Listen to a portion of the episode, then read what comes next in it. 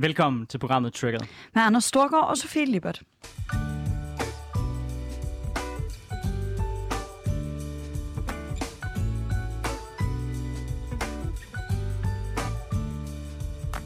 Ja, så er vi tilbage i programmet, hvor vi vender ugens vigtigste politiske historier med gæster, der har skarpe holdninger, store visioner og markante meninger.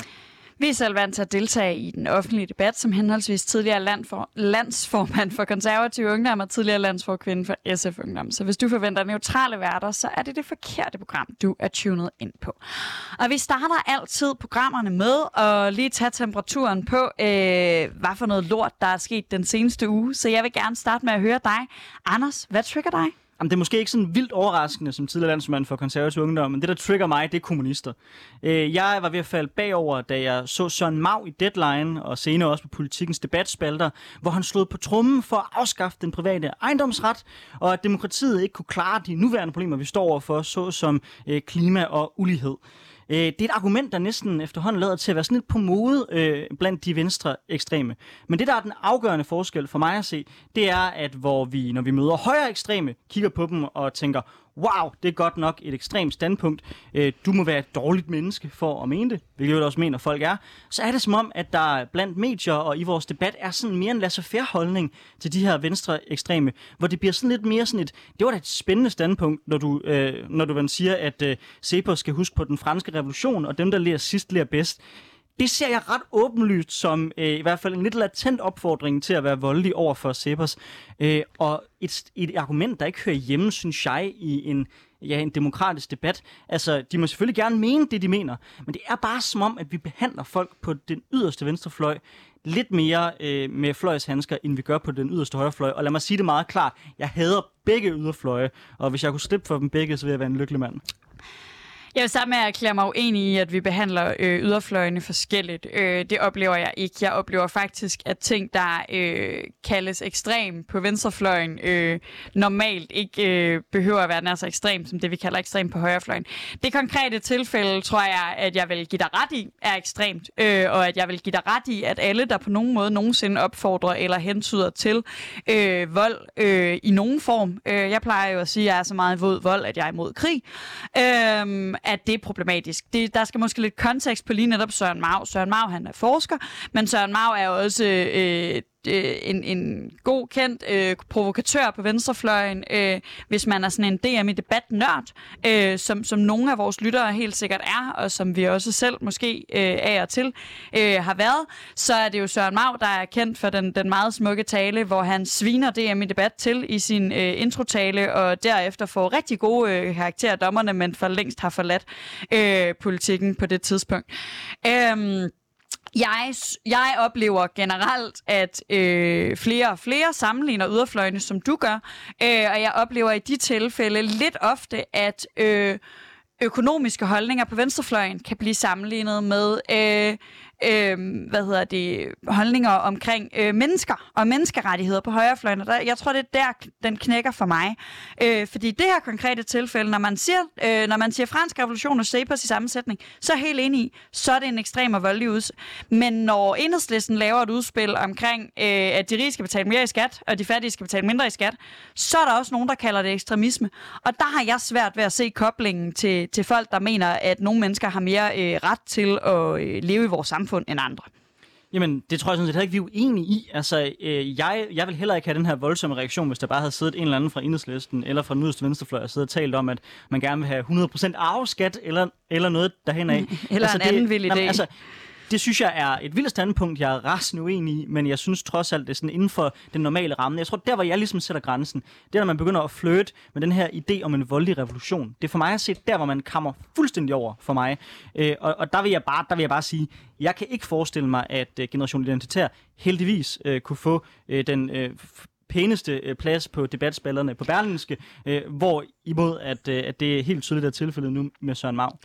Ej, men de fik jo den pæneste plads på debatspalterne i information. Øh, og, øh, og selvom vi, øh, man, man kunne have lyst til, at, at der skulle være to venstreorienterede aviser, så er politikken jo en udpræget radikal øh, avis. Øh, så jeg tror, der er rimelig mange, der bliver triggeret af, af Søren Mau, også øh, af politikens læsere. Øh, men, men Generation Identitær fik jo netop øh, ekstremt meget plads i information for ret kort tid siden, hvor de fik lov at gøre klart, at det var i hvert fald noget bullshit, øh, når folk sagde, at øh, de troede på myten om, øh, hvad er det, de kalder det, den store udrensning eller sådan noget, fordi det var ikke en myte, det var virkeligheden. Ja. Øh, så, så jeg tror, jeg føler også, at, øh, jeg føler generelt, at der bliver givet meget plads til de her ting, og fra et demokratisk synspunkt, så synes jeg faktisk, at der skal være den plads. Der skal bare også gives plads til modspillet. Jeg synes, der skulle være mindre plads til alle yderfløjene, og jeg synes, forskellen på det med informationen, det er, at jeg næppe kunne finde på at anklage information for at have sym- sympatier for, øh, for generationen identitære, hvorimod jeg tror, selvom du har ret i, at øh, politikken er en ret radikal avis, at der nok også er nogen inde på debatredaktionen på politikken, der måske øh, hælder lidt til den side øh, af det politiske spektrum. Lad os bare sige det sådan. Nå, men Sofie, hvad trigger dig? ja, men lige nu trigger det mig ideen om, at politikken skulle være en venstreorienteret avis, fordi hvis den var det, så kunne det være, at jeg gad læse den. Øh, men det, der den er, trigger den er mig... Den er venstreorienteret til, jeg gider læse den. Ja, den er i hvert fald for højreorienteret til, jeg gider. Øh, det, der trigger mig, det er øh, Pandora Papers. Vi havde Panama Papers, vi fik Paradise Papers, og nu kommer Pandora Papers. Endnu en gang er der blevet lækket fuldstændig groteske mængder af data. Jeg så det opgjort i terabytes et eller andet sted, hvilket altså er altså virkelig meget data. Virkelig mange informationer om virkelig mange kendte mennesker, øh, alt fra Tony Blair til Shakira, øh, som selvfølgelig snyder i skat. Og det er som om, det netop er blevet en selvfølge, og vi bliver ved med at lægge det igen og igen. Jeg får sådan samme vibe, som jeg får af klimarapporter, at vi bliver ved med at få at vide, at verden er noget lort, og at ingen af de rige betaler skat, og det der med at betale skat, det er sådan noget for middelklassen og underklassen, og de andre, de får lov at slippe. Og det trigger mig helt vildt, at vi ikke politisk er lykkedes med at lave et system, hvor alle, især dem, der har mest, bidrager til, at vi alle sammen har det okay for mig gjorde det særligt ondt, at det var Shakira, som var med på den. Øh, altså, det kan godt være, at hips don't lie, men øh, det gør hendes skattepapir så til gengæld. Øh, det, gjorde, det gjorde ret ondt, vil man sige. Og jeg, det her er en af de mærkelige debatter, vi nogle gange har politisk. For jeg tror ikke, der egentlig er nogen forskel på øh, højrefløjen og venstrefløjen i forhold til, hvor vred man bliver over folk, der snyder i skat. For du har fuldstændig ret, at når, øh, når nogle af de her folk slipper afsted med ikke at betale nogen skat overhovedet, hvem er det så ender med at stå med regningen? Jamen, det er helt almindelige virksomheder, det er helt almindelige danskere, det er øh, folk som du og jeg, der skal betale væsentligt mere i skat. Og det er noget svineri. Jeg tror, det jeg savner nogle gange, når vi har den debat, det er den mængde vrede, vi har den skal også modsvares, synes jeg, med nogle klare løsningsforslag. Og der er der nogen på bordet, som jeg kan støtte. For eksempel, at man sætter nogle af de her skattely på nogle, øh, på nogle lister, så man ligesom sikrer, at man er ekstra varsom på det. Men der er bare, det er bare et enormt svært øh, problem at løse, fordi mange af de her ting jo foregår gennem ret suspekte prisfastsættelsesmekanismer, mm-hmm. som selv nogle af de fremmeste skatteeksperter i verden sådan set ikke kan finde ud af at knække. Nu har jeg jo lyst til i tråd med Søren Mau-debatten at sige, at jeg vil have et nyt økonomisk system, men hvis vi nu lige skal øh, blive der, hvor, hvor vi efterspørger konkrete løsninger, vi kan indføre i morgen. Mister jeg hovedet på det? Øh, nej, det gør du ikke. Øh, så mange penge har du slet ikke. Øh, men, øh, men så øh, drømmer jeg jo om, at man tager det seriøst i EU, for eksempel, og sætter en bund under selskabsskatten og siger, at du kan ikke være skattely internt i, i jo, det er, vi må godt sige fucking. Fucking EU. Altså, hallo, det dur jo ikke, at der findes skattelylande i EU. Det synes jeg er øh, en, en langt ude øh, grotesk situation. Øhm, og altså, jeg, jeg kan mærke, at, at jeg har, der er masser af ting, vi kan gøre nu. Der er også masser af ting, som, hvor det mest pisser mig af, at man ikke har gjort noget noget før. Og så er der masser af ting, der handler om, at når det kommer til stykket, som mennesker, der sidder på magten, altså for eksempel Tony Blair, har jo ingen interesse i at sørge for, at han ikke selv kan snyde i skat lige om lidt. Så det kræver også, at vi får banket en seriøs mængde moral ind i magthaver i hele verden, og ikke kun i Danmark. Det tror jeg ikke, vi bliver uenige om. Ja, og nu skal vi videre til den anden del af programmet, hvor vi har gæster med. Øh, og til at starte med, øh, så vil jeg gerne øh, byde velkommen til Søren Valgren Knudsen, som er regionsrådskandidat for Socialdemokratiet i Nordjylland. Ja, pænt goddag. Søren, du er med os over en forbindelse. Jeg skal lige være... Og der er også en lille smule ekko på dig. Øhm... Tak fordi du er med. Øh, lad, jeg, jeg vil egentlig starte med at stille dig spørgsmålet. Øh, hvad har du som socialdemokrat i Nordjylland lagt mærke til her inden for den seneste uge? Er der nogle sager, der sådan har markant ramt dine radar, hvor du, hvor du man tænker, hvorfor har det ikke fyldt mere i vores politiske debat? Altså, nu interesserer jeg mig meget for sundhedsområdet, og der er det jo klart, at øh, det med, hvor mange sengepladser, hvor mange afsnit, der har måttet lukke ned på grund af mangel på, på især sygeplejesiden, siden. Men, øh, men i det hele taget, den, altså problemet med at rekruttere og fastholde øh, øh, sundhedsfaglige medarbejdere og de konsekvenser, det har, det synes jeg er afslørende, altså er, er, er, er voldsomt. Så det synes jeg er en sag, som der, der er godt, der er kommet opmærksomhed på, og som der viser, at vi har nogle ret store udfordringer. Det synes jeg jo er øh, et interessant punkt, og altså, jeg er jo meget enig med dig, og det tror jeg ikke øh, overrasker nogen. Øh, men det er jo også lidt et punkt, hvor man måske har slået sig lidt som so- socialdemokrat på det seneste, fordi man ja, sidder med regeringsmagten, og derfor er den, der, dem, der faktisk øh, har ansvaret for at gøre noget ved det her, og ikke i hvert fald endnu er lykkedes med det. Øh, ser du, at der kommer nogle gode socialdemokratiske løsninger øh, snart på de her problematikker? Øh, ja, det håber jeg inderligt. Altså, den kommission, der er blevet nedsat, skal jo ikke blive en syltekrukke. Altså, og det vedvarende opmærksomhed, som, som forskellige faggruppers kamp har sat på noget af det med, med ligelønsproblematikken, men måske også i det hele taget med de arbejdsvilkår, som vi har inden for nogle af de offentlige områder, øh, må jo være med til at, at, at understrege behovet for, at der, bliver at der sker noget på det her område. Så, så den kommission, som der er nedsat, bør selvfølgelig for mig at se jo også, øh, altså de forslag, den kommer til at stille, bør selvfølgelig også, øh, bør selvfølgelig også honoreres og føre til, at man ikke bare på ligelønsproblemstilling, men måske det hele taget på, på vores offentlige arbejdsmarkedssystem, øh, for, øh, for at se, om det er hensigtsmæssigt indrettet, eller hvad vi kan gøre. Fordi lige nu, så er det altså en teknisk bombe under nogle af de helt grundlæggende elementer i vores velfærdssamfund, nemlig retten til fri og lige adgang til sundhed, og til at man kan få sundhedsydelser af en høj kvalitet. Så det er, så det er alarmerende, det er vigtigt, at vi får håndteret det her. Men er det ikke også lidt en, en træls situation at stå i som regionsrådskandidat øh, op til et regionsrådsvalg, øh, at øh, ens øh, partifælder inde på Christiansborg på mange måder, øh, for mange sygeplejersker i hvert fald, er, er blevet lidt symbolet på, at der ikke er sket noget endnu? jo, det er rigtigt. Det er rigtig ærgerligt for mig som kandidat, men, sådan, men på den anden side har jeg det jo sådan, at de politiske reformer, der skal laves, skal laves ordentligt. Og det her, det er det, man kan kalde et komplekst problem, eller altså et, et problem, som der har mange elementer, der skal tænkes ind. Så jeg, jeg tror, nogle gange mangler vi noget dybde og noget, noget ordentlig tænketid og noget ordentlig evalueringstid i vores offentlige reformer. Så forhåbentlig så ender det her med en meget mere helhedsorienteret tilgang til, hvordan vi kan løse nogle af de problemer, som vores sundhedsvæsen står overfor.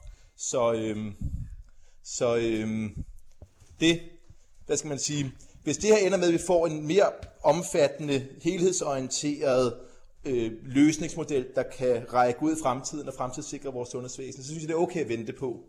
Øh, men det kræver selvfølgelig, at man har en åben tilgang til det her, at man lytter til de forskellige interessenter, at man anerkender nogle af de øh, oplevelser og problemstillinger, som de sundhedsfaglige kommer med, som patienterne kommer med osv. Men nej, øh, øh, selvfølgelig ville det da være rart for mig personligt, som, som en, der er på valg, at der kommer en eller anden løsning nu og her, men jeg tror, for vores samfunds skyld, så tror jeg, det er godt, at vi får en, en, en god proces, hvor vi kan få formuleret nogle, ved, altså nogle politikker, der kan være bred enighed om i, i Folketinget, og som de sundhedsfaglige kan se sig selv i, og som patientforeningen kan se sig selv i, og som der ja, på den måde kan fremtidssikre vores sundhedsvæsen. Du lytter til programmet Triggered med Anders Storgård og Sofie Lippert, og vi har i dag øh, Søren Valgren Knudsen, regionsrådskandidat for Socialdemokratiet i Nordjylland, med her over en linje. Og øh, vi skal til at i gang med dagens debat. Ja, for i sidste uge, der kom Venstres Ungdom øh, med den, deres nye formand Marie Ladegaard i spidsen med et nyt udspil om at afskaffe folkepensionen, som vi kender den i dag. I stedet for at være en universel ydelse, som alle borgere over en vis alder vil få, så vil VU målrette pengene til dem, der har brug for dem. Konkret der skriver Maria Ladegaard i Berlingske den 27. september, mens folkepensionen for nogle ældre er det eneste, de har at leve af, så er det for andre en månedlig dråbe i et meget stort hav af afdragsfrihed og friværdi. Velfærdssamfundet skal tage sig af de svageste, men det er ikke det, der foregår nu. Så er det på tide med et øh, opgør med velfærdsstatens tungeste post, eller ved en afskaffelse af den universelle, velfærds, universelle folkepension lede til en afskaffelse af hele den universelle velfærdsmodel. Eller vil en afskaffelse af den universelle folkepension øh, netop være årsagen til, at vi kan finansiere mange af de øh, politiske budskaber og øh, ønsker, som der er i det politiske spektrum? Det er det, vi skal diskutere i dag. Og til at starte med, så kunne jeg godt tænke mig at høre dig, øh, Søren Valgren. Øh, du er jo socialdemokrat. Hvad er din umiddelbare reaktion på det forslag, du hører fra Venstres Ungdom? Min umiddelbare reaktion, det er, at jeg synes, at øh, når, når jeg hører Marias udtalelser, så synes jeg jo, det er dejligt, at man fra VU's side gerne vil have mere fokus øh, på de svageste i vores samfund. Det, øh, det, det vil jeg gerne honorere, og synes, det, det, det er dejligt at høre, og kunne også godt tænke mig nogle forslag til, hvordan det kan omsættes til, til konkret politik. Så tænker jeg, når, når jeg hører, hvordan de vil finansiere noget, altså ved at skære i nogle af vores kernevelfærdsydelser som folkepension, så bliver jeg lidt mere luren. I det hele taget, så, så tror jeg måske, at jeg bliver lidt mistænksom, når liberale de fremfører sig som de svageste beskyttere. Øhm, I hvert fald, hvis argumentet det er, at det skal ske ved at skære på kernevelfærd, for eksempel folkepensionen. Det tror jeg er en, er en forkert vej at gå, fordi al erfaring viser, at den her form for liberal social stat, hvor at, at det bliver sådan en eller anden form for almisse samfund, hvor at, at øh, de rige skal betale noget til de fattige, og, og ellers så, øh, så skal det offentlige ikke blande sig. Det fører faktisk i virkeligheden til mere ulighed. Så jeg tror, det er en, en jeg tror, det den, ellers kan man sige, ja, altså, det kan lyde godt på papiret, konsekvenserne vil være uoverkommelige og, og vil være noget, som der skader noget af fundamentet for vores øh, stærke samfund, nemlig et system, hvor, at man, øh, hvor man har en form for universel øh, velfærdsmodel. Jeg synes jo, det her det er meget interessant, at det forslag nu kommer fra Venstres Ungdom, fordi dengang du og jeg, Anders, vi var øh, forpersoner for henholdsvis konservativ ungdom og SF Ungdom, der var det jo dit ansigt, der øh, kom ud sammen med det her budskab. Øh, så jeg forestiller mig, at du jubler over, at det nu både er konservativ ungdom og Venstres Ungdom, der er klar til at øh, slagte folkepensionen for at få råd til øh, alt det, vi ellers gerne vil have. Ja, det gør jeg. Og når nu Maria ikke kunne være her i dag, så springer jeg gerne ind i, i et fuldbyrdet forsvar øh, for VU's forslag her. Det er 100 37 milliarder, vi på nuværende tidspunkt bruger på folkepensionen. Og jeg er ikke stødt på en eneste socialist, der endnu kan forklare mig med sådan en god socialistisk retorik om solidaritet, hvorfor det er, at bestseller han skal have en check, bare fordi han er blevet gammel. Jeg hører nogen tale om, det hørte jeg også lige, lige dig tale, tale, tale tidligere om, Søren, øh, det her med, at øh, det jo næsten vil være en bombe under vores velfærdssamfund, og vil det ikke gøre, at det ender med at blive sådan et almindeligt samfund? Nej, det handler det ikke om. Altså det, der er vores velfærdssamfund, det er, at alle folk kan modtage behandling, hvis de bliver syge. Det er, at alle folk har nogle ordentlige veje, nogle ordentlige skoler. At vi har et sikkerhedsnet, der griber dem, der, der falder igennem. Det er ikke den check, folk får ind, bare fordi de er blevet gamle, eller i øvrigt, fordi de har fået børn, øh, som er det, som er, som, er, som er det, der skaber vores velfærdssamfund. Og tværtimod, tror jeg faktisk, det gør, at der er rigtig mange, der vender sig mod vores velfærdssamfund. Fordi hvis man kan se, at det en skattekroner går til, det er ikke at de folk, der har behov, men egentlig bare er sådan en omfordelingsmekanisme, der handler om at dele pengene nogenlunde lige ud til, til, til alle parter, som mister man simpelthen en lyst til at betale sin skat.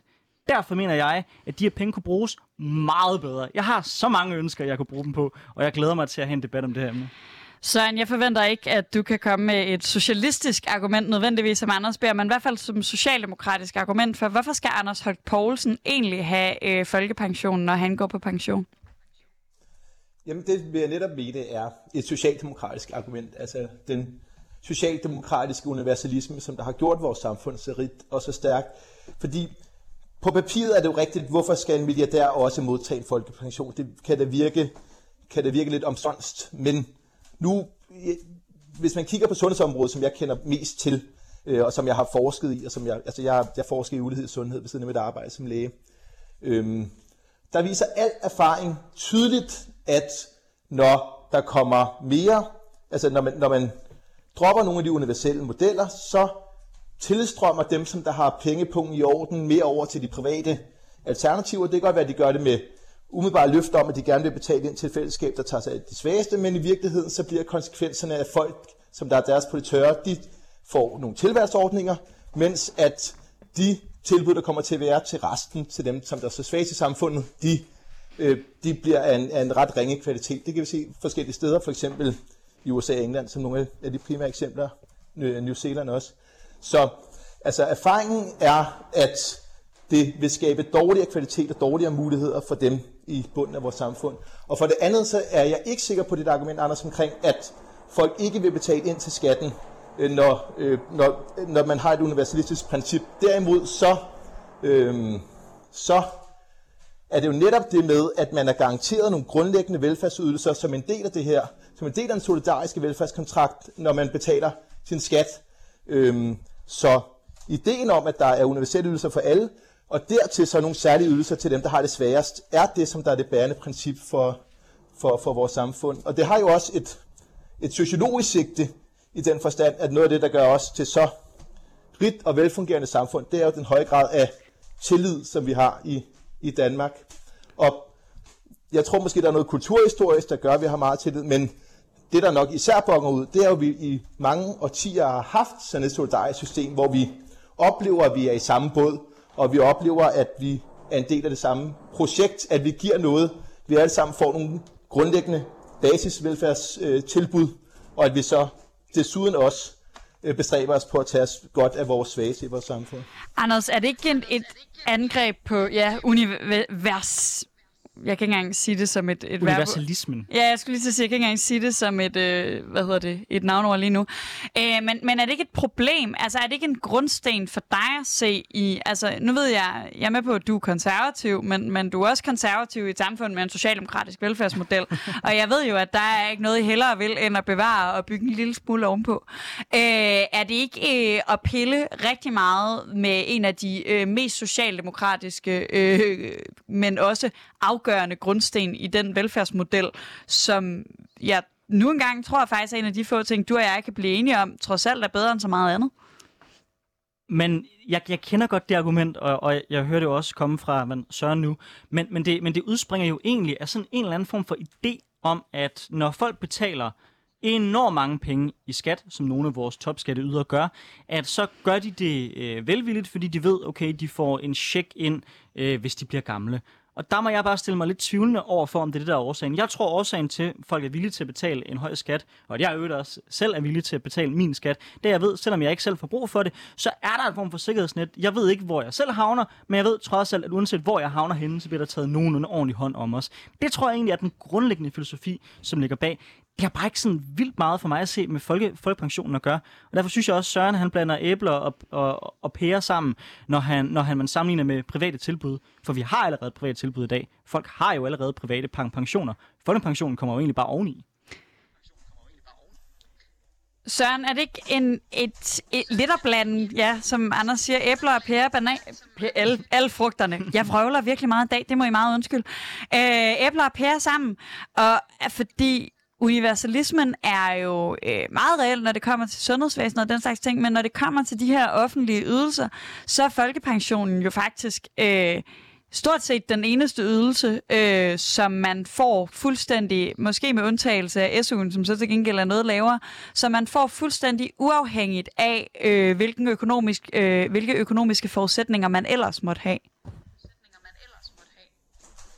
Jo, men altså, man kan sige, derfor er den principielt måske så smuk, at, at man, når man er borger i det her samfund og har levet et langt arbejdsliv og, og, øhm, og er ved at være færdig med sit arbejdsliv, og også har en universel ret til nogle øh, gode og værdige år på den anden side af arbejdslivet.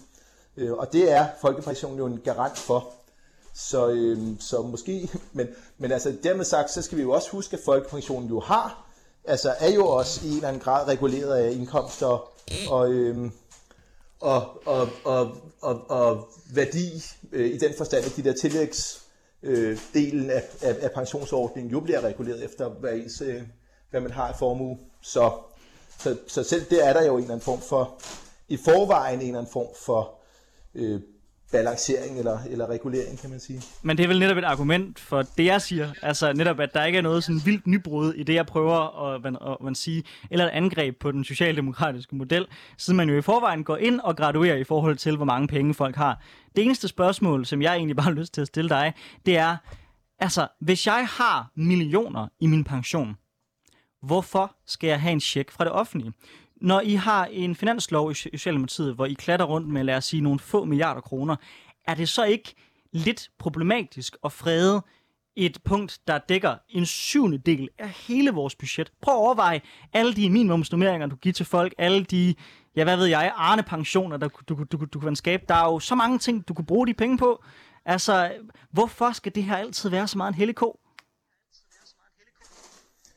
Altså, øhm, for det første, så igen, så, så bliver jeg altid lidt mistænksom, når folk på den liberale halvdel, de kommer med argumentet om, at de penge, de vil spare et sted i det offentlige, vil de benytte til øh, tiltag, der skal styrke den sociale mobilitet eller løfte fra bunden af, fordi øh, det er sjældent, man ser det i praksis. Jeg synes, de øh, reformtiltag, der er kommet øh, på bekostning af nogle af vores velfærds, øh, tidligere velfærdsydelser fra, ja, altså både fra de, altså for, for, da de liberale havde regeringsmagten, og også i en periode, da Socialdemokratiet havde, er jo ikke gået til understøttelse og til udvikling af sociale indsatser. Det er jo netop gået til kerneliberale dagsordner, som, som besparelser på topskatten osv. Så, videre. så, så, hvad skal man sige? så det kommer altid lidt mistænkeligt, når, når liberale fremhæver det, det argument. For det andet, så, øhm, ja, så det, det synes jeg for det første ja. er, er, er, er problematisk. Jeg kunne måske godt tænke mig, at man så, hvis man, hvis man, hvis man mente noget af det her øh, som andet end retorik, at man så fremlagde konkrete forslag til sociale programmer eller til øh, investeringer, der kan løfte fra bunden. Og så kan vi jo kigge på, hvor vi i vores øh, velfærdsbudget kan finansiere nogle af de projekter. Anders, kan vi få hele den blå blok? Fordi jeg tror egentlig, nu kender jeg jo dig som, som meget socialkonservativ, øh, og jeg tror egentlig godt på, at du er klar til at bruge nogle af de her penge på at hjælpe nogle hjemløse og øh, nogle mennesker med handicap og øh, generelt lave nogle sociale indsatser. Men når det kommer fra Venstres Ungdom, og når det jo, let's face it, nok ville være en ret borgerlig koalition, der gik ind for det, for du får ikke enhedslisten med på det her forslag, kan vi så rent faktisk tro på, at vi kommer til at investere i de svageste, eller er det bare er det ikke en lidt stor risiko for, at det her det bliver bare en slagning af folkepensionen til alle dem, der har nok, og så alle dem, der ikke har nok, de får lov at nøjes med det, de har lige nu, og så er det i virkeligheden bare en ret massiv besparelse øh, på vores øh, ældre borgere. Jeg vil lige starte med at, med, med at sige, nu tror jeg, jeg blev kaldt liberal tre gange af hvad hedder Søren, og det vil jeg gerne på det kraftigste afvise. Jeg er mange ting, men liberal er ikke en af dem. Men du har selvfølgelig ret i, det afhænger fuldstændig af, hvem er det, der netop kommer til at lave sådan for lige om folkepension. Og det er jo også derfor, jeg prøver med alt, jeg overhovedet kan, at appellere til Søren. Han er klar på at se på det her. Fordi hvis ikke Socialdemokraterne, de vågner op på den her dagsorden og kan se, at det giver sgu ikke mening, at vi bruger vores penge på at sende offentlige checks til millionærer, så er der sikker på, at så er der nok nogen, der er lydhør på den modsatte side af midten. Og ja, det bliver et andet forlig. Der kommer helt sikkert til at ryge flere penge til skattelettelser ved sådan et forlig, inden hvis Socialdemokraterne spiller bold, og vi får sikret, at de penge går til det rigtige. Så ja, det betyder da selvfølgelig noget, hvem der laver det, og jeg føler mig heller ikke 100% sikker på, at hvis jeg skal have LA eller nye borgerlige med, at de lige så go på at bruge de penge på at hjælpe nogle af de svageste i, i vores samfund, eller gøre noget ved klimaet, som også kunne være en af de steder, de her penge kunne bruges. Du lytter til Triggeret med Anders Storgård og Sofie Lippert. Vi har øh, Søren Valgren Knudsen, der er regionsrådskandidat for Socialdemokratiet med over en telefon, og vi er i fuld gang med at øh, debattere øh, folkepensionen. Anders han har påtaget sig rollen som, øh, som den, der gerne vil slagte øh, folkepensionen, øh, efter Maria Ladegaard fra Venstres Ungdom, øh, nyvalgt formand, øh, var ude og melde, at hun mener, at vi skal have reformeret folkepensionen, så vi skal have, øh, så den ikke skal gå til Gud og være mand, men kun til dem, der har allermest brug for det. Øh, det virker lidt som om, at det kun er i ungdomspolitik, at folkepensionen ikke er en hellig ko. Øh, og den, når den trods alt af og til debatteres, så bliver det ofte øh, forbedringer af folkepensionen, der debatteres øh, sammen i midt i debatten af offentlige ydelser, som ellers, øh, i hvert fald fra mit standpunkt, altid øh, virker til at handle om, hvordan vi forringer øh, nogle menneskers vilkår. Jeg ser lidt en øh, generationskløft her. Jeg ser et øh, generationssvigt, øh, når vi har råd til at bruge de her 37, 137 øh, milliarder kroner på folkepensionen, men ikke har råd til at løse klimakrisen.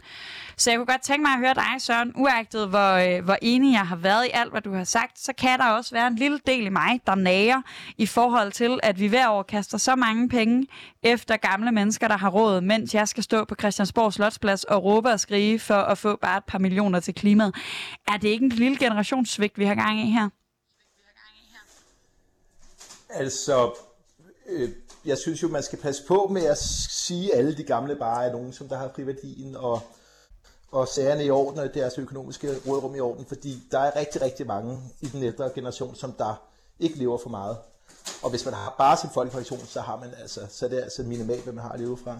For, så på den måde, altså selvfølgelig skal man tænke en generationelt perspektiv ind i politik generelt, men vi skal også passe på med at gøre de unge til en homogen gruppe og de ældre til en homogen gruppe. Øhm, men når det er sagt, så synes jeg også, at, at Maria i hendes og, og VU's oplæg er altså for formået at i tale sætte et generelt demokratisk problem, som, som der også måske kan, kan være lidt af tale om her, nemlig at der er nogle meget resturke, altså ressourcestærke grupper, som der er rigtig gode til at få medietid og til at få deres problemstillinger i talesat og, og dækket, mens at der er nogle grupper, som der har sværere ved det. Øhm, og der er helt klart nogle generationelle problemer, også der med nogle svagt, svagstillede unge folk, som der mangler måske en, en, en, nogen til at hjælpe med at føre deres problemer og deres stemme frem. Men ja. generelt set, så mener jeg ikke, at folkepensionen er, er noget, som der er ødelæggende for den unge generation. Det er jo forhåbentlig et system, vi kan fastholde sådan, så unge mennesker også, når de når alderdommen har en, en grundlæggende velfærdsydelse, der kan sikre, at de kan få en værdig alderdom. Ja, fordi når jeg har hørt dig snakke om det her før, Anders, så er det jo ikke øh, dine og mine bedsteforældre, der lige nu øh, modtager folkepension, øh, som du vil tage pengene fra. Det vil være meget voldsomt. De har øh, det, en indkomst, de øh, afhænger af. Øh, når jeg har hørt dig tidligere snakke om det, så er det jo faktisk en, øh, en ting, du ønsker at indføre fra, øh, fra vores generation. Mm. Øh, og ender vi så ikke med i virkeligheden at dobbeltgenerationssvigte os selv, hvis vi ikke engang øh, får det, vores bedsteforældre havde, og så også er dem, der skal løse klimakrisen, og vi er bare stok med altid at være dem, der ikke lige noget med i alt det sjove, som øh, 68'er-generationen fik lov at lege med, øh, og så er vi bare stok her i efterdønningerne af, hvor fedt de havde det. Jo, Helt klart. Øhm, men, men jeg vil så også sige, altså jeg er sådan set åben over for at se på at tage pengene allerede nu øh, fra nogle af de aller, aller rigeste, vi har øh, blandt vores pensionister, fordi jeg mener netop ikke det, Søren han fik framet det som om, at, øh, at det er et spørgsmål generelt om alle folkepensionister. Jeg anerkender fuldstændig, at der er en rigtig stor del af vores folkepensionister i dag, der kun har folkepensionen, og dem vil jeg da virkelig på ingen måde tage folkepensionen fra, for den har de brug for. Nej, det jeg gerne vil have, det er netop, som du siger, at vi sikrer, at vores generation allerede nu, øh, gennem tvungen opsparing ved at være inde på arbejdsmarkedet, sikrer, at vi har en pension, når vi går på pension, fordi vi sparer op løbende gennem vores arbejde, som langt de fleste jo også efterhånden gør. Vi har nogle af verdens rigeste pensionister, sådan overordnet set, øh, når man ser på det. Øhm, og så kan vi se på, at nogle af de folk, der tjener allerede mest, allerede, allerede, allerede nu, at der kunne man godt, allerede nu synes jeg, begynde at overføre nogle af hvad hedder, pengene. Og ja, det vil da lave et, rammeskrig. Men er altså, sorry, hvis du har, lad os bare sige, 10 millioner i din pension, så tror jeg nok, du overlever uden folkepension. Og politik er jo også, at the end of the day, også et spørgsmål om prioriteringer. Og der synes jeg bare, at, øh, at vi kunne prioritere bedre, end vi gør i dag. Søren, jeg, øh, altså, jeg skal lade være med at tænde for den her, og det er jeg ked af. Så jeg bliver, øh, altså jeg, jeg, jeg, jeg kan jo øh, på en gang mærke, at jeg øh, er, er vildt enig med dit øh, principielle bud, men jeg bliver også, øh, jeg bliver også trukket i retning af en, af en lyst til øh, at, at finde nogle penge til, til klimakampen. Kan vi virkelig som venstrefløj øh, insistere på vores principper øh, i en sådan grad, at, at Anders' forslag om for eksempel at, at starte med vores generation, og sige, jamen vi, vi er forberedt på det. Øh, vi kan nå at spare op, og dem, der ikke lykkes med at spare op, de skal nok få noget alligevel, men dem, der gør, de får så ikke noget. Og til gengæld så får vi råd til at løse klimakrisen. Kan vi virkelig sætte vores velfærdsstatsprincipper over øh, det, der lidt for mig øh, lige nu lyder som øh, det første bud på en, en, en reel løsning på de udfordringer, vi står overfor? Øhm, altså, implikationerne ved at droppe den universelle model vil være, for mig at se, og nok også baseret på, hvad erfaringer ude i verden vil være, relativt katastrofalt for den velfærds- eller for den samfundsmodel, vi har i dag. Og både i forhold til, til, til, til den solidaritet, der trods alt, om, altså, som der eksisterer i dag i form af vores skattebetalte velfærdssystem, men også i forhold til, som jeg var inde på tidligere, den gennemgribende tillid, vi har til hinanden i vores samfund. Jeg tror, Altså, tilslutningen til det her projekt baserer sig på, at ydelserne er universelle. Og erfaringerne viser, at det øjeblik, at de, at de velfærdstilbud, vi har, ikke bliver universelle, så vil den bemidlede gruppe bevæge sig væk øh, fra, fra resten Altså, af samfundet. super, super, super kort, Søren. Søren, til at Søren. nogle af de her. Super kort. Hvis jeg har øh, betalt topskat hele mit liv, det er en kæmpe underskudsforretning for mig at være en del af det danske velfærdssamfund generelt. Lad os sige det. Tror du virkelig, at hvis jeg får en check, når jeg bliver gammel, at så ændrer det fuldstændig mit syn på velfærdsstaten? At så synes jeg pludselig, at det er fair nok, og det er fint nok. Altså, tror du, tror du godt, folk kan regne ud, hvorvidt det er en overskuds- eller en underskudsforretning for dem? Fordi det virker lidt som om, at du tror, at sådan en symbolsk check i sig selv er nok til at overbevise folk. Jeg mener grundlæggende, at det er måske at, at lade som om folk er dummere, end de er. Jamen, jeg tror ikke, folk er dummere, end de er, men jeg tror, at solidaritet bygger på nogle gensidighedsprincipper. Og, og erfaringen viser bare, at i, i det øjeblik, hvor man laver almisse samfund, eller hvor man laver på den måde øh, velfærd kun mod målrettet de svageste grupper, så begynder dem, som der er bemidlet at sige, Nå ja, men altså, der sker måske heller ikke nok, eller hvorfor, hvorfor skulle jeg tage til takke ved de offentlige tilbud, der er, når jeg i virkeligheden på et privat marked kan finde noget bedre. Og når det så går ud på det private marked og køber sundhedsforsikringer, eller får livslange øh, store pensionsopsparinger osv., så bliver det næste spørgsmål ofte, hvorfor skal jeg overhovedet hjælpe til med at finansiere det her velfærdssamfund? Det giver jo ikke mig noget, øh, de tilbud. Og, og de tilbud, jeg har behov for, Ja, undskyld, vi har lidt forsinkning, forsinkelse her, et par huller, men øh, du får lov til lige at snakke færdigt. Ja, det er velfærdssamfund, du har behov for. Nej. Ja, så, så, så, så kort og godt, jeg kan sagtens forstå logikken, eller hvad skal man sige, rationalet i at tænke, hvorfor en milliardær skal have en check, men konsekvenserne ved at bryde ved det universalistiske princip bliver for mig at se, at vi kommer til at få et meget mere opstillet samfund, hvor at faktisk at de svageste vil være endnu værre stillet. Så jeg synes overordnet set og, langtids, øh, og langtidssynet set, så er den model, vi har, den bedste. Den fastholder og har jo vist sig historisk at fastholde vores solidariske samfundskontrakt. Og det vil jeg ikke sætte over styr. En sidste ting, jeg godt kunne tænke mig, at vi vender her i programmet Triggered med Anders Storgård og Sofie Lippert, hvor vi i dag har øh, Søren Valgren Knudsen fra Socialdemokratiet med over en telefon og diskuterer pension. Vi har diskuteret, om øh, vi skal gøre op med folkepensionen ud fra et forslag, som øh, Maria Ladegaard fra Venstres Ungdom er kommet med. Øh, så kunne jeg godt tænke mig at dykke ned i noget med, hvad det plejer at være for nogle debatter, vi tager om pensionen. Fordi øh, folkepensionen, øh, en debat vi så i vinteren 1920, øh, handlede rigtig meget om, øh, hvorvidt man skulle modregne. Og en af dem, som jeg normalt er meget uenig med om pension, det er jo øh, Morten Østergaard, øh, den tidligere formand for Radikale Venstre. Øh, og typisk, når han mener ting, og jeg ikke mener dem, så er det fordi, de borgerlige mener det. Øh, og han øh, skrev på Twitter i øh, den 20. december 2019, spændende udvikling om noget med pension. Øh, hvorfor ikke lade folkepensionister arbejde lige så tosset de vil uden modregning? Jeg hader det dybt misvisende øh, begreb ældrebyrde. Erfarne folk er i høj kurs rundt omkring. Jeg under gerne arbejdende seniorer, folkepension oveni. Og det samme forslag hørte man faktisk fra HK, HK, som jo plejer at være enige med Socialdemokrater, og derfor var det lidt forvirrende og virkede lidt bredt øh, i januar, altså cirka en måned senere. De pointerede, at øh, afskaffelsen af modregningen med folkepensionen, altså det, der gør, at man får lidt mindre, hvis man arbejder ved siden af, øh, det faktisk vil øge arbejdsudbuddet. Og hvis der er noget, jeg har hørt, at folk gerne vil den seneste tid, så er det at øge arbejdsudbuddet. Og selvom det jo ikke direkte er modregning, Venstres Ungdom foreslår, som vi har snakket om i dag, så minder det en del om, hvis man ser det fra min stol i hvert fald.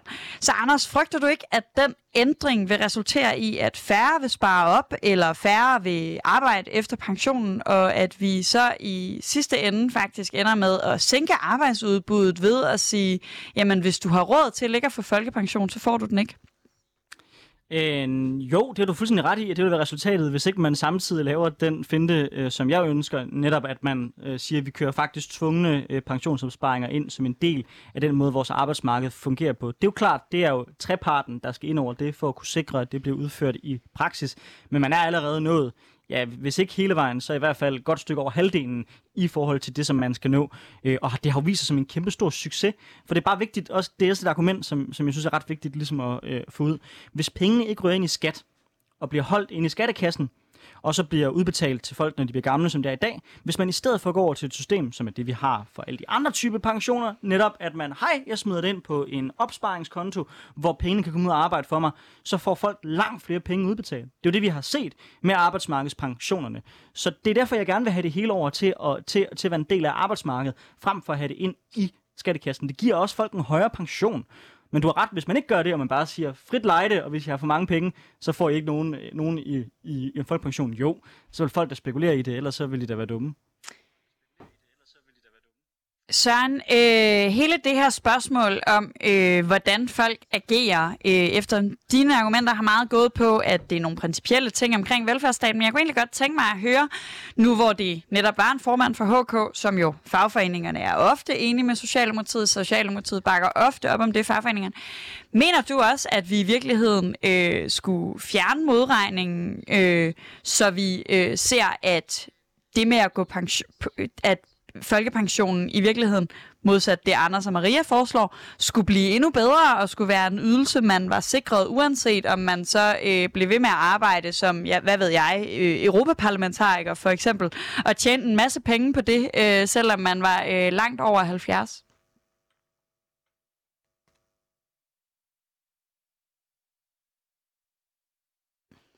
Søren, har vi stadig dig med? Søren? Det har vi vist ikke. Øh, så tror jeg, at... Øh... Vi takker af til, til øh, Søren Valgren Knudsen. Og vi er forfærdeligt kede af, at der har været så mange tekniske problemer i dag. Det er, øh, det er, øh, det er en meget mandagsagtig mandag, sådan er det jo at sende på mandag. Men ja, tusind tak til Søren Valgren Knudsen, regionsrådskandidat for Socialdemokratiet, for at tage debatten med os. Øh, vi har i hvert fald fået vendt godt og grundigt øh, om der det er tid til et opgør med folkepensionen.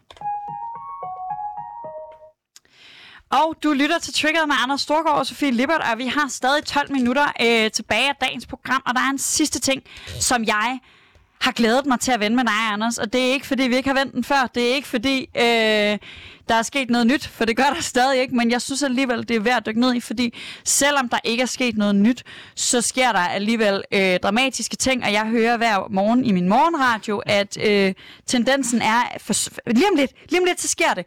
Øh, og jeg er lidt i tvivl om, det er folk, der ligesom os i halvandet år har ventet på det, øh, der bare sådan, nu gider vi ikke sige, der sker måske noget, nu siger vi bare, det sker lige om lidt, og så krydser vi fingre for det faktisk gør.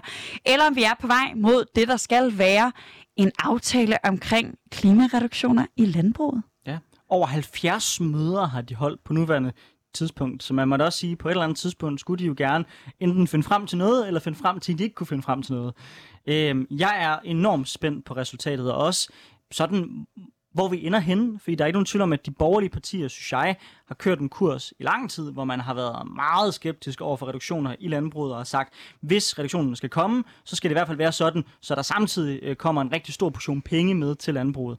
Øh, det har jeg faktisk tidligere i det her program stillet mig enormt øh, skeptisk over for, fordi jeg synes, det, det, det er et problem, øh, at, man, at man altid siger til landbruget som den eneste sektor, her, nu får I en portion penge, hver gang de skal løfte deres del opgave. Jeg mener, at landbrug er stort industri, og skal derfor behandles på samme måde. Men jeg er faktisk blevet lidt klogere på nogle af de ting, der, der bliver forhandlet om inde i forhandlingsrummet, der har gjort mig lidt mere tvivlende over for den position, for nu at være helt ærlig. Fordi det er nogle enormt komplekse forhandlinger.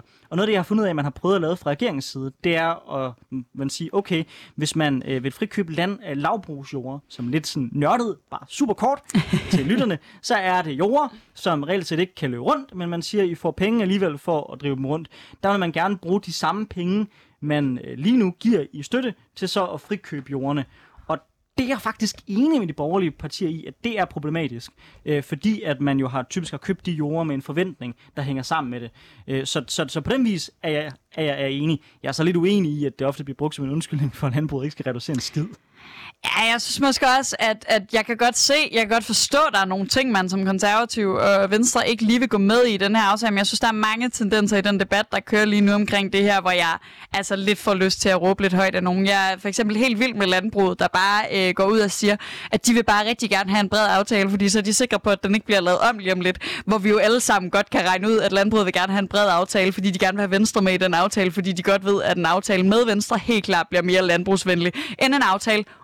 uden venstre. Øh, og så er jeg også sådan ret fascineret af den der måde med, hvornår noget er vis penge og sådan noget, og der virkelig bliver framet som det er landbrugets egne penge, det her, øh, som man vil bruge til det. Men der er jo også i Socialdemokratiets forslag 780 millioner nye kroner til landbruget. Sidst jeg tjekkede, var det der trods, at jeg ved godt, det ikke er folkepensionsniveau. Mm. 780 millioner, det er alligevel en slat. Nej. Og, og, det, og det er derfor det afgørende for mig, det er, hvordan man stykker det sammen. Og det er det, der er så heldigt, synes jeg, for mange af de folk, der deltager i den debat, det er, det er så komplekst, at øh, mange har nået tunet sådan cirka halvvejs i den diskussion. Men er sådan helt, helt grund, grundlæggende. Hvis det, man gerne vil, det er at købe landbrugets jord, så synes jeg, man skal komme med nogle nye penge. Hvis det, man gerne vil, det er at stille hårde reduktionskrav på de øh, jorder, man i forvejen bruger, så synes jeg, at det er fint, at man tager de penge, man i forvejen giver dem, og omlægger dem til, at de bliver grønne groft sagt, det er den position, jeg gerne vil have, at de borgerlige stod på. Det er ikke helt den position, jeg fornemmer, at de er landet på, så derfor er jeg også skeptisk over, hvordan for det. Men det er enormt vigtigt, at man holder tungen lige i munden på det her spørgsmål, fordi det bliver hurtigt lidt alt sammen kastet sammen i den samme store gryde. Ja, og det er jo også en, altså det er jo også fordi, der meget hurtigt kommer nogle meget store principielle debatter ind i det her, og mange års frustration, fordi vi altså er rimelig mange, øh, der har været rimelig frustreret. Jeg ved, vi, vi begge to har været det, øh, så det er ikke for at sige, at det sådan, øh, venstrefløjen har været vred.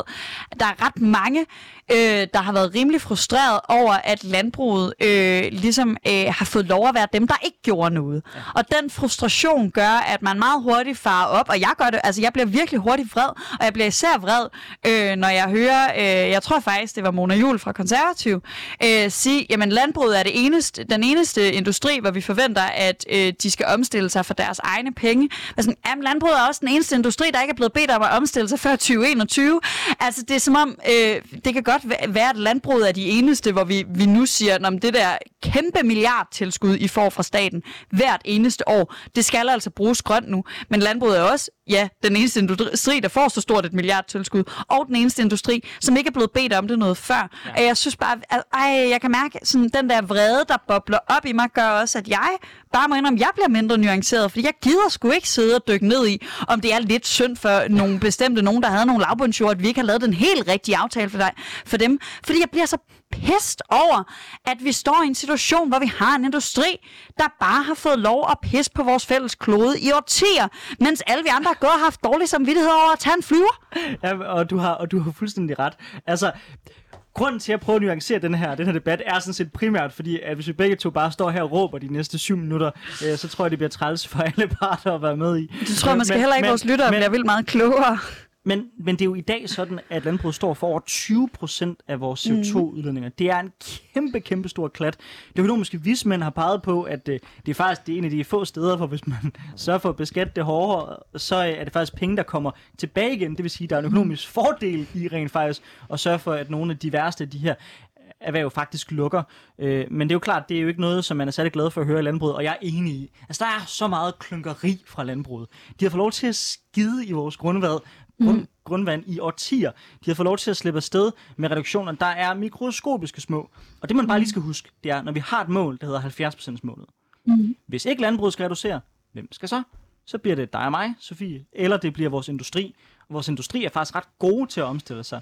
Men det er lidt som om, at, at, at industrien altid, faktisk modsat det, Mona Jul siger, øh, selv kan finde ud af at omstille sig. Hvorimod at landbruget, de har frivillige gødningsordninger, frivillige sprøjtemiddelsordninger, frivillige ordninger for alt. Og hver gang vi så øh, lige laver en måling på at se, hvordan det går med den der frivillige ordning, så går det cirka ligesom, lige, så, lige så godt, som når man har lavet en frivillig ordning for, hvem der rydder op efter en fest. Der er noget meget fascinerende over, at øh, lige netop landbruget sådan er blevet øh, øh, de, Danmarks Liberale Parti, Venstres, øh, altså jeg er med på, at det er historisk, at de er det, men, men, men altså landbruget er jo, er jo det Altså, næst efter den offentlige sektor, øh, og det er lige før, jeg vil våge at påstå, at del af den offentlige sektor kører mere på markedsvilkårene, end landbruget gør. Fordi landbruget kører jo bare øh, et Nej, ikke 100%. Nu skal jeg, det, jeg skal ikke øh, stå og slynge tal ud, der ikke er rigtige tal. Men i ekstrem grad på, øh, på statsstøtte, på, på økonomisk støtte fra staten, øh, på, at, på den fortælling, vi har i Danmark om, at vi jo faktisk er et landbrugsland.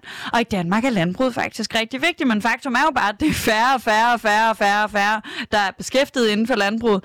Det er en mindre og mindre og mindre og mindre del af, af vores øh, økonomi, øh, og det er i rigtig høj grad blevet øh, enormt øh, sådan øh, industrialiseret, øh, og det kan godt være, at nu lyder jeg som sådan en, en venstrefløjs hippie, der synes, det er farligt, men, men mængden af land i Danmark, der bruges til griseproduktion, er jo fuldstændig grotesk. Halvdelen af Danmarks areal bliver brugt lige nu til at producere kød, og samtidig er det ikke en industri, der øh, beskæftiger halvdelen af Danmarks øh, befolkning overhovedet. Det er faktisk ret få, der er det. Og den der snak om, at vi mister øh, arbejdspladser. Det er jo rigtigt, og det gør vi. Men det gør vi sgu på for mange, så mange ting. Og jeg er bare bange for, at det... Det er det argument, jeg helst vil have ud af klimadebatten. Og det er ikke fordi, jeg er ligeglad med, at folk mister deres arbejde. Det er ikke fordi, jeg ikke synes, det er et stort problem. Men vi bliver simpelthen nødt til at være klar til at omskole folk, der i så høj grad er i øh, er, arbejder med at smadre kloden, og jeg tror på, at vi kan få et landbrug, der er meget mere bæredygtigt end det, vi har i dag, og der stadig skal være masser af mennesker beskæftiget i landbruget, men der er godt nok mange af dem, der er der nu, som vi må acceptere skal beskæftiges med noget andet. Jo, klart, men, men, men der er jo også en afgørende præmis, at vi så skal sikre, at de bliver beskæftiget med noget andet, så vi ikke bare ruller ind med en bulldozer og lukker deres erhverv. Jeg, jeg, jeg synes, synes, det er i hvert fald vigtigt at have den nuance med i det.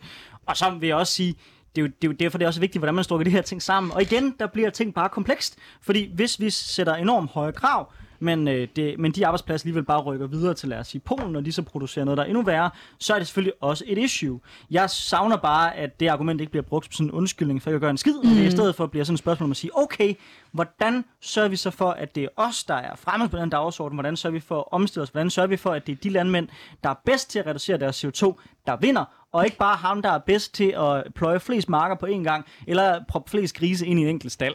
Øh, og det er lidt sådan, som vores landbrug fungerer i dag. Og der kan man godt mærke, at der de der bønder, de er sgu lidt hårdere ved armen rundt på, hver gang der så skal gøres noget ved det. Og det er det, der er problemet, som jeg ser det. Øh, så jo, vi skal anerkende, at der er nogle arbejdspladser, der må lukke. Øh, jeg, jeg synes så, at det vigtige er så, at vi også samtidig sørge for at få skabt lige så mange arbejdspladser for de øh, landmænd, der så også ønsker at gå i en grøn retning. Jamen, jeg synes helt klart, at, at der er brug for øh, at, at skabe bedre vilkår for at, at gå i en grøn retning. Altså mit yndlingseksempel på... Øh, som man måske som lytter kan høre, så mange af de her ting, det er jo også, øh, jamen ja, noget byråkratisk pis, øh, og handler om, at man kan få en masse penge for at gøre øh, noget, der burde være et helt almindeligt job, som helst skulle løbe rundt, siden man gjorde det. Øh, og en af de ting, man til gengæld ikke kan få landbrugsstøtte for, det er sådan noget som øh, horisontal øh, farming, øh, som er, øh, hvor man øh, dyrker øh, forskellige grøntsager uden jord, til gengæld øh, sådan, øh, ja, horisontalt i højden, øh, sådan at det kræver meget mindre plads, hvilket er godt for øh, miljø og biodiversitet, at vi ikke bruger øh, alt vores, øh, igen, halvdelen af Danmarks areal bliver brugt på at producere øh, mad til dyr, vi sidenhen spiser. Øh, det kunne være meget fedt, hvis vi brugte mindre areal på det for miljø og biodiversitet, og bang, så får vi også lige lidt klima ind i, øh, i det hele, hvis vi mennesker også begynder at spise lidt flere grøntsager.